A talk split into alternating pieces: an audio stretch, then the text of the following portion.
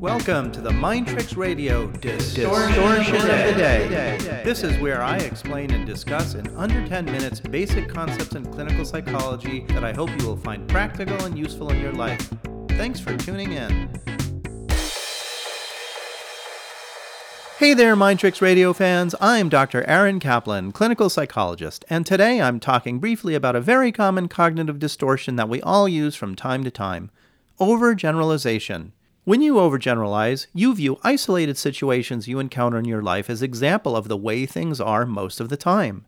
Never mind that the opposite thing may have happened yesterday, or that there are examples all around you that would contradict what you are thinking. You're not looking at those. The problem with overgeneralization is that you can make yourself angry, bitter, resentful, anxious, guilty, and all sorts of other unpleasant feelings if you tune out all other data around you and focus on the one thing. Let's take a look at some examples. Suppose I want to start playing the bongo drum. I hear there's a Monday night drum circle at the park for anyone to join. I figure, hey, why not? Good opportunity to practice my bongo and meet some nice people. Way to take a risk and try something new, right? When I get there, I'm thrown off by quite a motley crew. One drummer is wearing an Uncle Sam outfit as he beats away on his drum. Another drummer, wearing black robes, has plastic spiders in her hair. And a third guy's grinning like the Cheshire Cat, with vampire teeth. What's the obvious conclusion? Drummers are weird. Better take up a new instrument, perhaps the didgeridoo. A few months ago, I broke up with my girlfriend of two years. She cheated on me, and it was pretty devastating. Now I'm dating a new woman, and we're back at her place after the third date to chill and watch Netflix.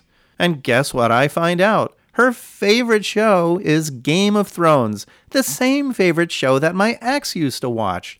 I ain't going down this road again. No way. She can take her Jon Snow and stay away from me. Let's try another example.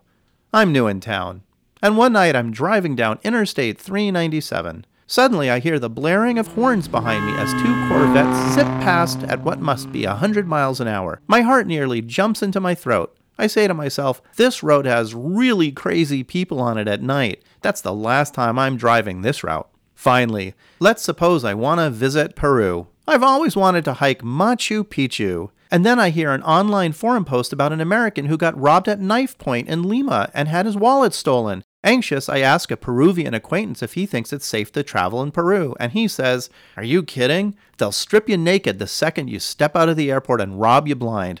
Well, that's it. Guess I'm gonna have to settle for visiting Machu Picchu via YouTube with a bag of butter and popcorn. You see the problem here. I'm making a leap that just because something happened a particular way in the past, or it's happening in the present, this is the way it is. But of course it isn't. I know, we all overgeneralize sometimes, and usually it's not a big deal. Siamese cats are skittish. Mexican food is spicy. Monday mornings suck. But when overgeneralization leads us to feel strongly about something that's not generally true, we run the risk of making bad decisions. Let's take a look at the examples again. Drummers are weird, right? Well, those three drummers were certainly dressed oddly, but do I really know that all drummers act so strangely? It was my first drum circle. How do I know what other drummers are like? Further, how do I know these drummers are so weird? Just because they came dressed strangely at this particular drum circle. Maybe they usually come in suits and ties, and they decided to shake things up a bit this time just for kicks. I wouldn't know because I've never been there before, nor have I met any other drummers.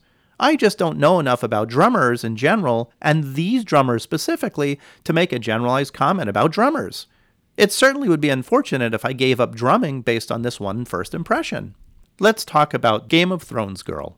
First off, if a duck floats and a bike helmet floats, it means a duck is a bike helmet, right? Of course not. Unless you want to be eating bike helmet pate. So, girl number one likes Game of Thrones and cheats. And girl number two likes Game of Thrones also. That means girl number two must be a cheater too? Like a bad algebra equation, it just doesn't add up. I've come to learn that Interstate 397 is infested with drag racing hot doggers. It's not safe to drive 397 at night, right? Well, it might not be safe to drive 397 at night, but how could you know based on that one experience?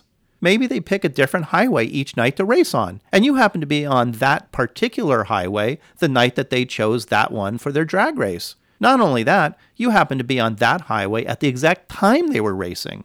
10 minutes earlier or 10 minutes later, you could have made all the difference in what you experienced and encountered on the road.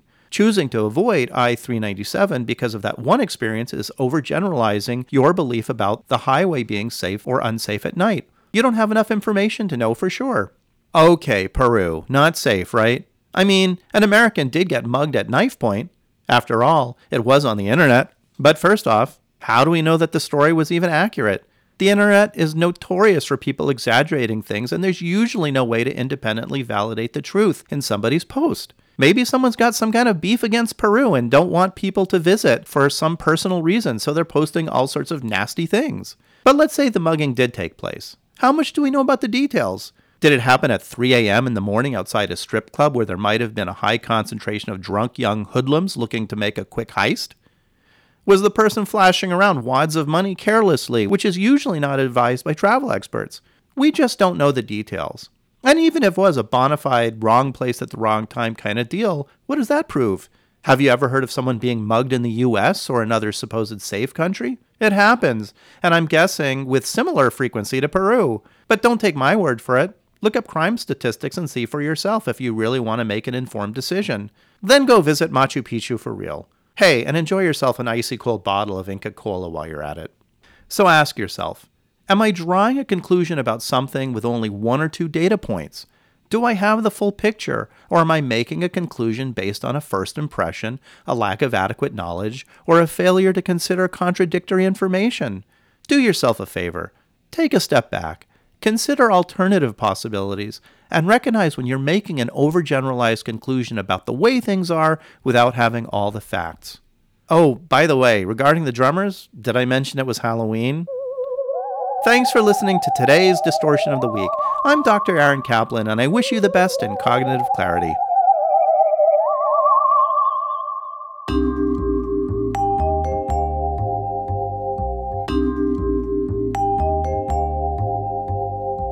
Thank you for listening to Mind Tricks Radio. I hope you have enjoyed the program.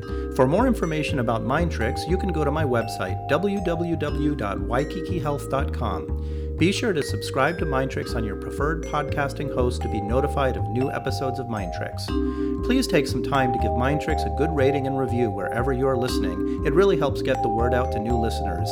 And please like and share Mind Tricks posts on Twitter and Facebook by following your host, Dr. Aaron Kaplan.